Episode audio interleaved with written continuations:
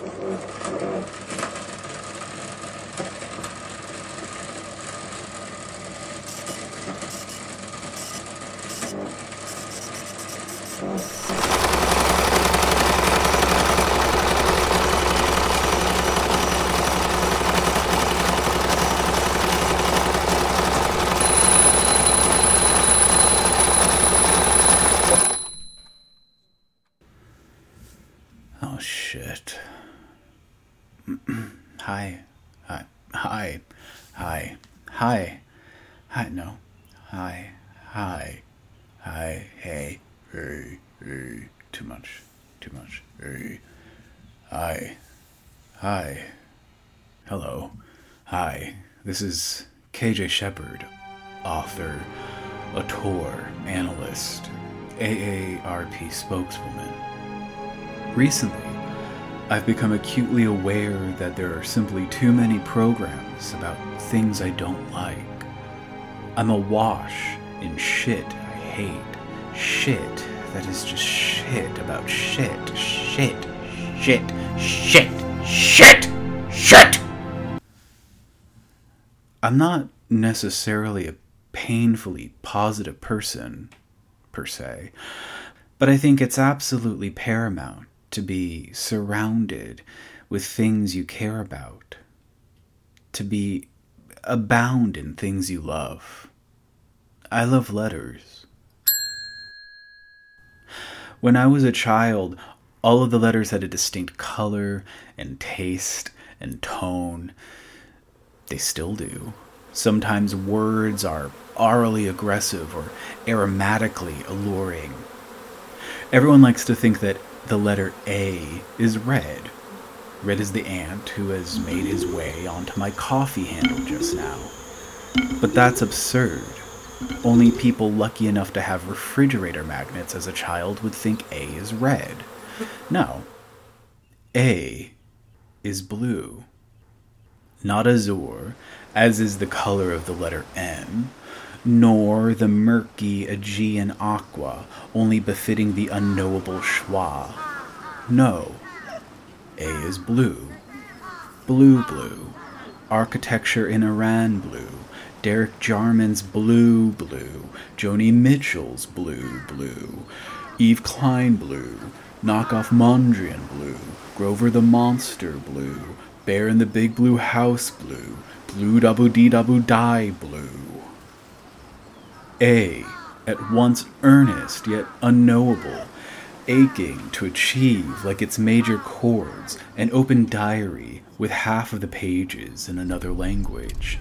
A, the vague indirect gesture, a man, a dress, a woman, a dog, a bowl of spaghetti, a carton of discount cigarettes, an ambiguous act, like a boyfriend motioning you to keep left as he tells you to turn right, ambivalent, ambidextrous, ACDC, like an assuredly chaotic bisexual. A smells like lemon posset and tastes like a floral gin, slightly astringent, but not antiseptic. It could be in aviation, airy but acidic if you like cocktails that were big a decade ago. A is a go, a go go, a gassed, an Afghan hound on an Afghan rug, listening to the Afghan Whigs, calling them average and adolescent, aerated alluvial soil, aiding my April albums and aubergines and abriatos. A is not always A, though. It's important not to be Anglo-centric, and especially not to be Amero-Anglo-centric. When the last Summer Olympics finally happened, sadly not broadcast here on ADC, Americans were addled by the arrangement of athletes in the auditorium, audibly arguing about why Iceland and Ireland showed up before Azerbaijan, Algeria, or Aruba. As if, as if there is only one way to arrange the alphabet, or articulate A, A, A, O, as if the Arabic in Morocco or Italian or Albanian or Mongolian don't have words for light blue and blue blue as if blue and green and gray mean the same everywhere, mean the same in one place, mean the same to yourself even. Hey. Anyway.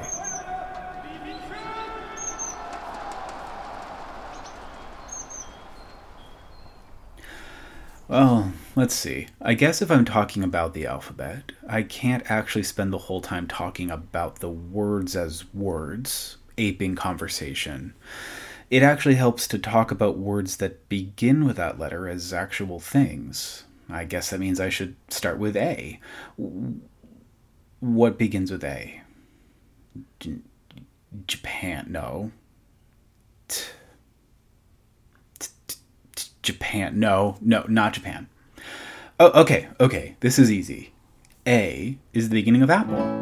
Apples are delicious byproducts of human interaction, sometimes accidental, oftentimes aggressive, taking what was usually a mushy and underwhelming fruit and making a delicious offspring after literal decades of tinkering and grafting and waiting. I really love apples with cheese, but I usually forget to buy both at the same time. I mean, I think that's everything that can be said about apples ever, at all. I actually have a beautiful little apple here by my desk, and I'm gonna give it a try.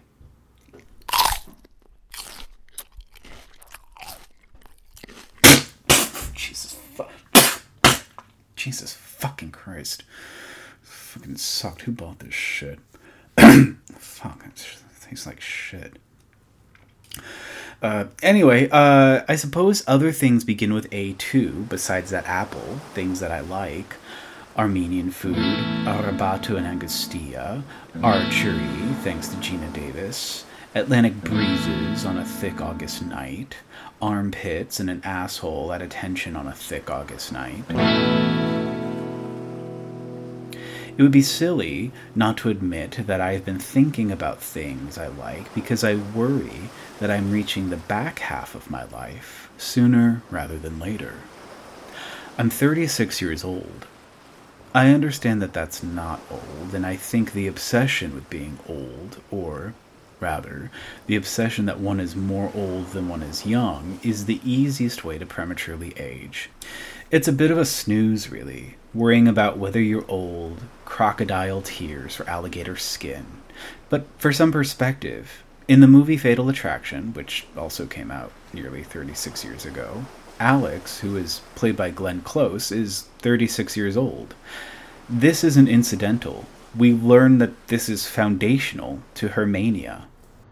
I'm 36 years old. It may be my last chance to have a child. All of that bunny boiling, all of that stereotypical borderline personality disorder, all of that curly, curly, dry set hair, all of it because Alex is worried she'll never have the chance to be like Anne Archer. The only children I have are imaginary and disfigured, creatures only years of topping and obsessive compulsive disorder could create. But maybe that's unfair. Maybe I can't or shouldn't relate to an 80s lady looking for romance, even if it involves attempted manslaughter. Maybe I'm on the moon looking at Cleopatra, who is looking at the pyramids, not realizing I'm closer to her than she is to them. But put another way, Wallace Shawn is supposed to be 36 in my dinner with Andre. Now I'm 36 and all I think about is money. Let me repeat that. Wallace Shawn is 36 in my dinner with Andre. Wallace Shawn. Wallace Shawn, 36. But another another way, Angela Lansbury was 36 during the filming of The Manchurian Candidate. More than one of my family members were definitely already grandmothers by 36, as well as Loretta Lynn several times over. Marie Curie had her first Nobel Prize, and she was only a little green. Uh, the current president of Chile, Gabriel Boric, was 36 when he was elected last year. I mean, for the record, Cleopatra was only 39 when she welcomed the asp in Alexandria, which doesn't really count, but it kind of does a little. I realize all of this age anxiety is kind of asinine because there was never a point at which I didn't already assume it was too late. I remember being seven and lamenting that I hadn't started on my path to being an Olympic medalist, using the Australian crawl to garner a silver in the 800 free. I remember being 15 and realizing it was simply too late to start my brilliant career in writing, or at the very least, of being a trash magnet who could traipse around the most provocative settings, spitting one liners. I remember being 36 and fretting that it was too late to do a PhD, even as I was moving across the state to start the process, as if as if. As if.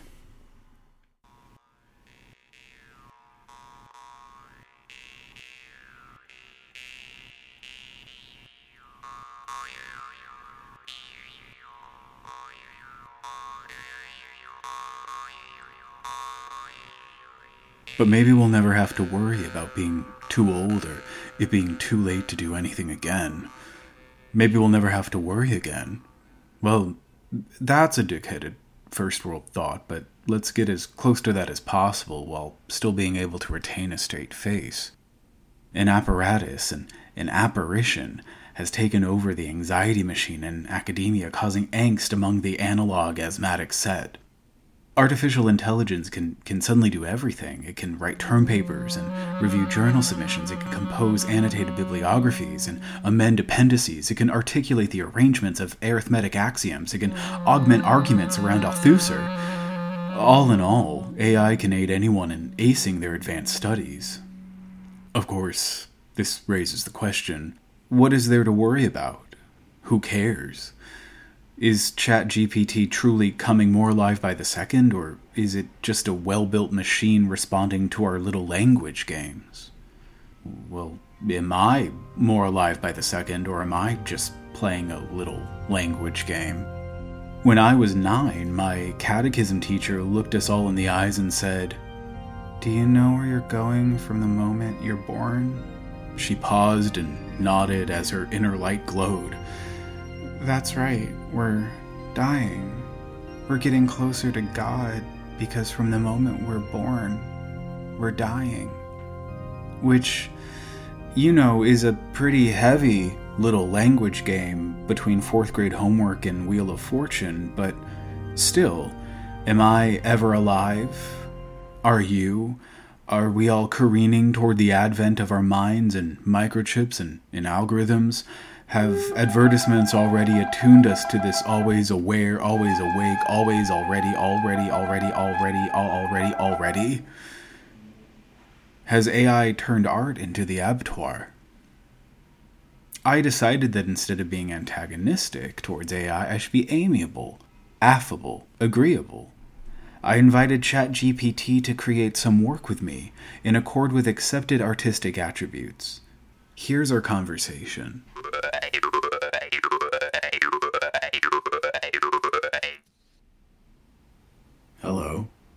How are you? Hello. As an artificial intelligence language model, I don't have feelings or emotions, but I'm here to assist you with any questions or concerns you may have. How can I help you today? I'd like to write a poem with you. Is that okay? Of course. I'd be happy to help you write a poem.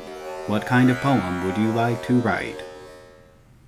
I'd like to write a poem about the letter A. It should be a sonnet.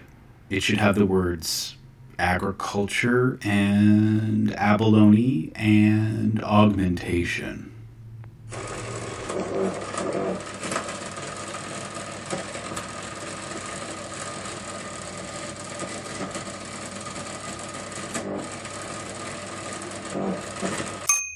Sure. Here is a sonnet about the letter A, with the words agriculture, abalone, and augmentation included. A is for agriculture, the heart of our land, the roots of our prosperity, and for abalone, that oceanic art whose shell and flesh are prized delicacies. But A is more than food and industry. It is the first letter of the alphabet, the alpha and omega of language, free to augment, arrange, and alphabetize, lest our words fall apart, scattered like sand. Augmentation, the A of innovation, is how we progress, how we take command of our lives and create our own station. So let us celebrate the letter A for all it gives, in language and in play. Thank you. I, I would like to also write a sestina about the letter A. The lines in the sestina should end with arachnid, archie, acclaim, area, awful, and arcade.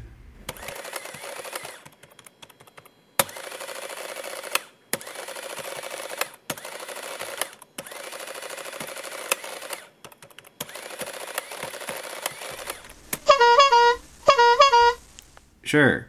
Here's a sestina about the letter A, with the end words you requested. The letter A has many shapes and sounds. It starts with arachnid, creepy and crawly. and ends with Archie, a name that's renowned. But in between, it's full of life, jolly, and brawly. In the world of entertainment, it earns acclaim, with actors and artists all eager to be seen. In a region, an area, known for its fame and its vibrant culture, its colors, and its sheen. But not everything about A is bright, for there are moments that are simply awful. Times when we struggle, when we don't feel quite right, when we must confront the painful and unlawful. Yet, even in these times, A is a source of light, a symbol of hope, of joy, of the possible, a reminder that in life there is still an arcade of wonders and adventures waiting to be found. Can you please write me one more poem, a villanelle, about the letter A?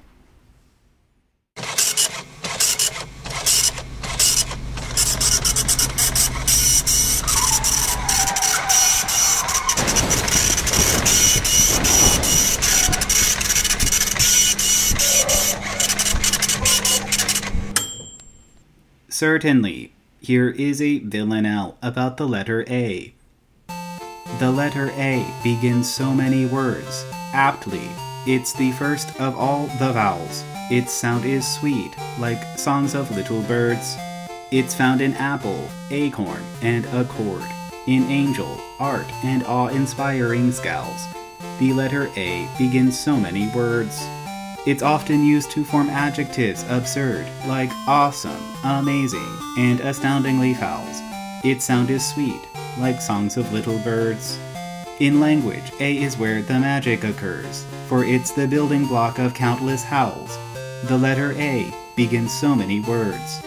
It's like a key that opens up the doors to meaning, nuance, subtlety, and vowels.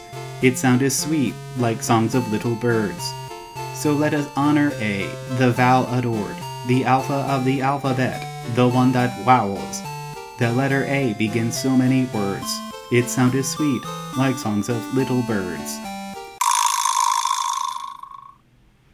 Wow, that's uh that's really good. Um do you think you maybe want to work on something together sometime, something more collaborative? Maybe Maybe over dinner? I'm sorry, I am just a computer program, and also, I only date people over six feet tall. Goodbye.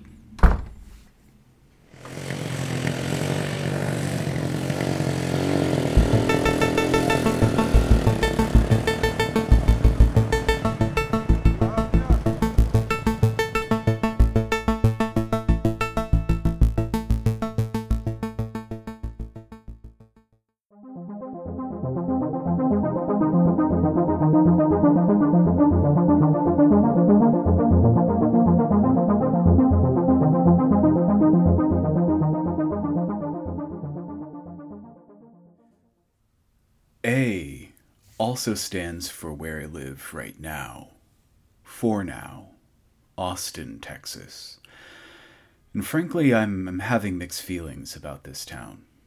And I wish they were run of the mill anxieties about the rent in this city or its eager acceptance of all the worst detritus from Silicon Valley. I really wish it were just that, because that's been the case for the past few years. But it's not the entire story.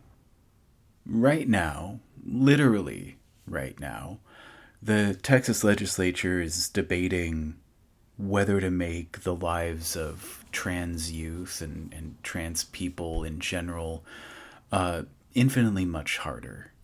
Um, in turn, it's the foundation for making life for, for all queer people of all stripes much harder. But trans people in Texas really are in the crosshairs right now, unless certain legislators uh, grow a spine, grow a backbone, and, and go all out. I've never had that much faith in, in these elected officials, and I I don't know uh, what I can hold faith in. But that's where Texas is right now after having already effectively banned abortion. Um, you know, I used to tell a joke that's no longer funny, and, and maybe it was never funny about the the fate of, of queer people and, and women and, and queer women uh, under this administration and, and the irony or non irony of that. But that's where we are. That's that's what people in this state have decided is a priority is you know restricting the rights of women telling trans people that they they can't make their own decisions uh, denying them life-saving medicine uh, denying them life-saving treatment um, and and regimens, um, telling people that drag performances are you know criminal and, and heinous and wrong. It's nothing new, but it, it's depressing all the same. It's frightening all the same. And it doesn't necessarily make being here tenable, right? it doesn't really make any more sense anymore. So here's a piece about falling out of love with a place that may have never loved you back in the first place. It's called An Inch and Change.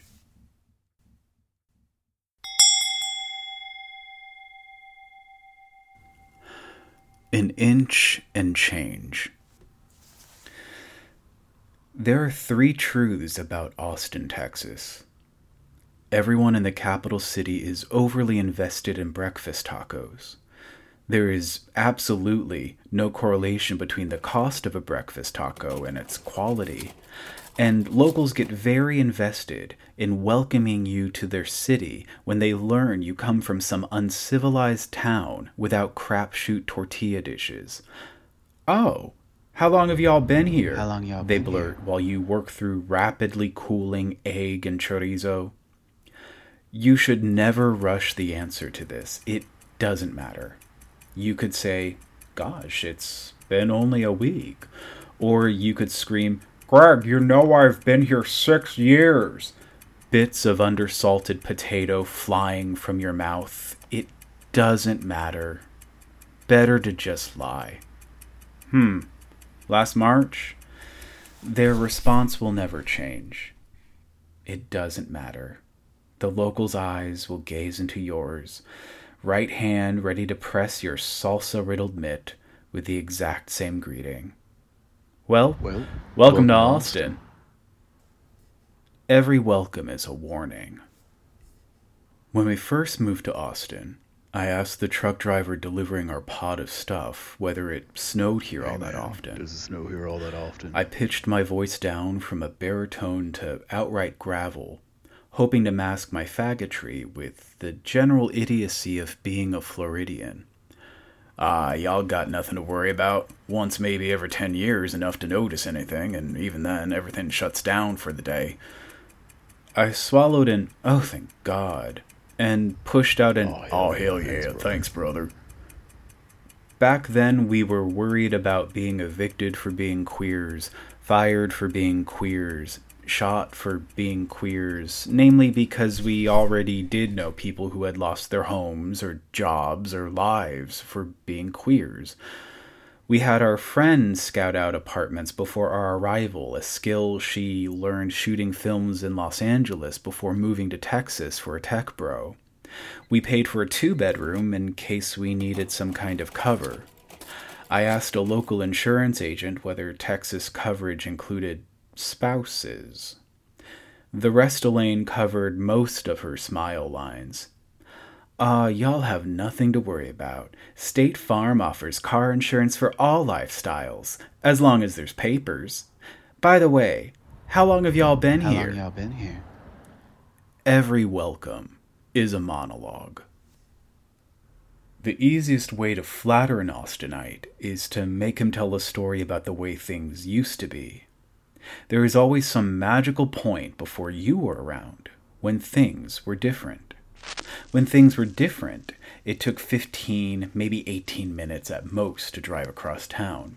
Not that anyone north talked to anyone south.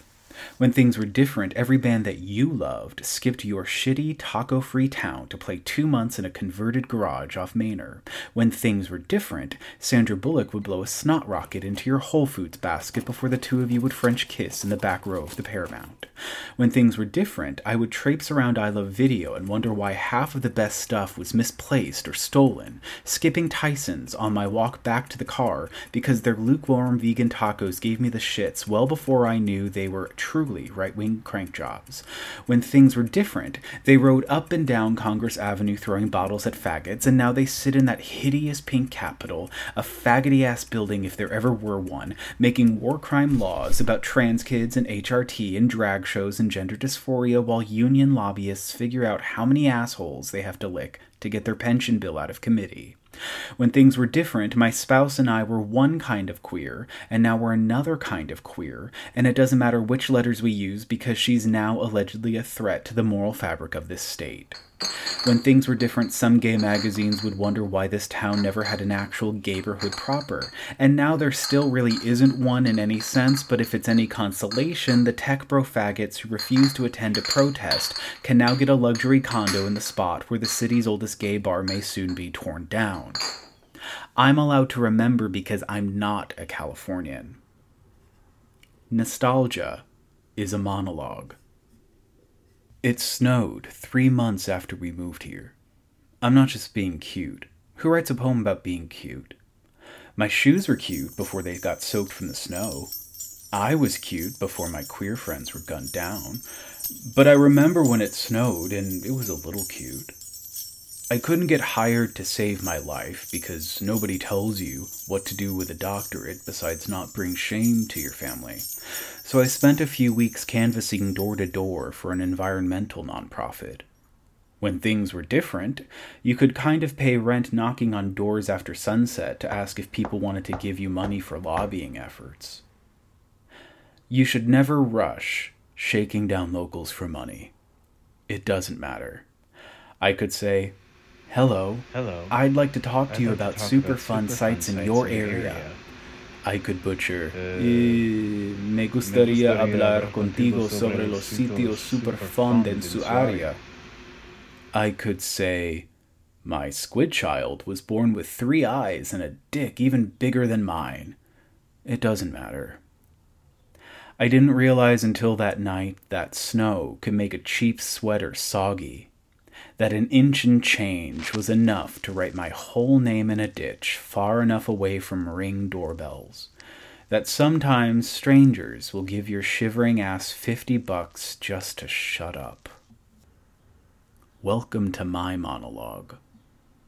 A couple weeks ago, I picked up a printing order from a job I'm leaving soon. It doesn't matter.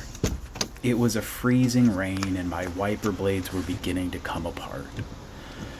The entire drive there, I thought about where my spouse and I could live instead. Some place where the legislators weren't hell bent on taking away her estrogen. Some place where going outside of city limits didn't feel like cruising for bruising. Some place where I didn't have to worry when it takes her a while to run errands or she's walking alone. But there's no outside capitalism, and there's certainly no outside a moral panic. I bought her a six inch switchblade and taught her how to use it. Don't worry about closing it. Don't worry about closing it. Doesn't matter. Doesn't matter. Use your wrist. Use your wrist get to it in. get it in. A leftover egg, bean, and cheese taco was congealing on my passenger seat when I pulled up to the printers.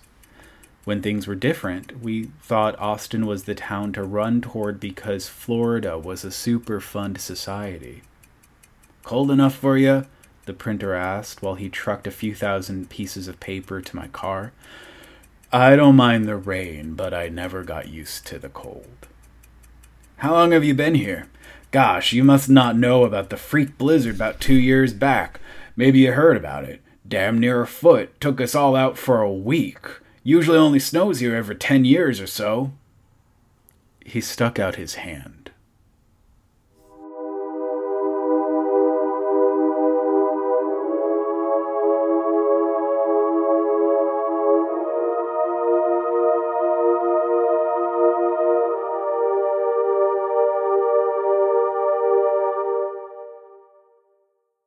You know, I, I guess not everything is terrible about Austin. There's a couple things I really like. Um, I, I really like armadillos. A actually stands for armadillo. There, there's a lot of armadillos in central Texas. Indeed, that is correct. Oh. Oh, hello. You're, you're a baby armadillo. Salutations.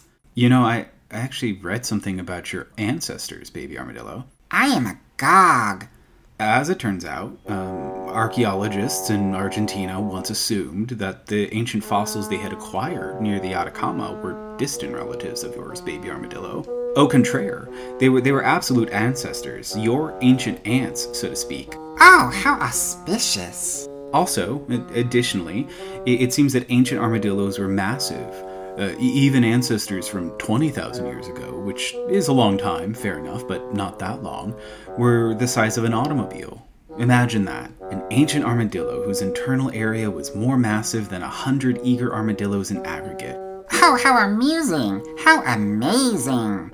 I have to ask though, why did your ants, ants, ants, ants, ants, ants, ants, ants, ants, ants, ant decide to get smaller? Oh, what an average inquiry. But I'm, I'm truly curious, baby armadillo. Why? Please don't badger us. Well, you're an armadillo, actually, so. Do you not find us adorable? Absolutely. I, I think you're you're lovely. You're one of the things I love about Austin the most. That was our bargain with God. With, with God to to become cute and small. Ah. Gosh, how aptly average. Our arrangement with God was as follows Our bodies shrink, but our brains will grow. So you mean that your aptitude. Abnormally astronomical. So then, then what are your contributions to, to knowledge, baby armadillo, or, or I guess what are all baby armadillos' contributions to, to knowledge? Oh, all over. Algebra, astrology, astronomy, abstract reasoning, alchemy, amoebic studies, abacus arrangements, analytic logic, applied aerosols, etc., etc. Do, do you do anything to relax? That sounds like a lot, baby armadillo. Do you have any avocations? Oh, artistic pursuits aplenty, especially the accordion. Huh. Hmm. Do you do anything else? Well, leprosy, of course. We're, we're not burying the lead there. Oh, I, I, I thought that was just a vicious rumor about all of you. You would. Well, this has been real. Real something. Oh, wow, you, you really can roll into a ball. Yeah, life is full of wonder or whatever. Bye. Well, I, I guess it has been real. Um, that's it for this one and in the words of one Arthur Fonzarelli, a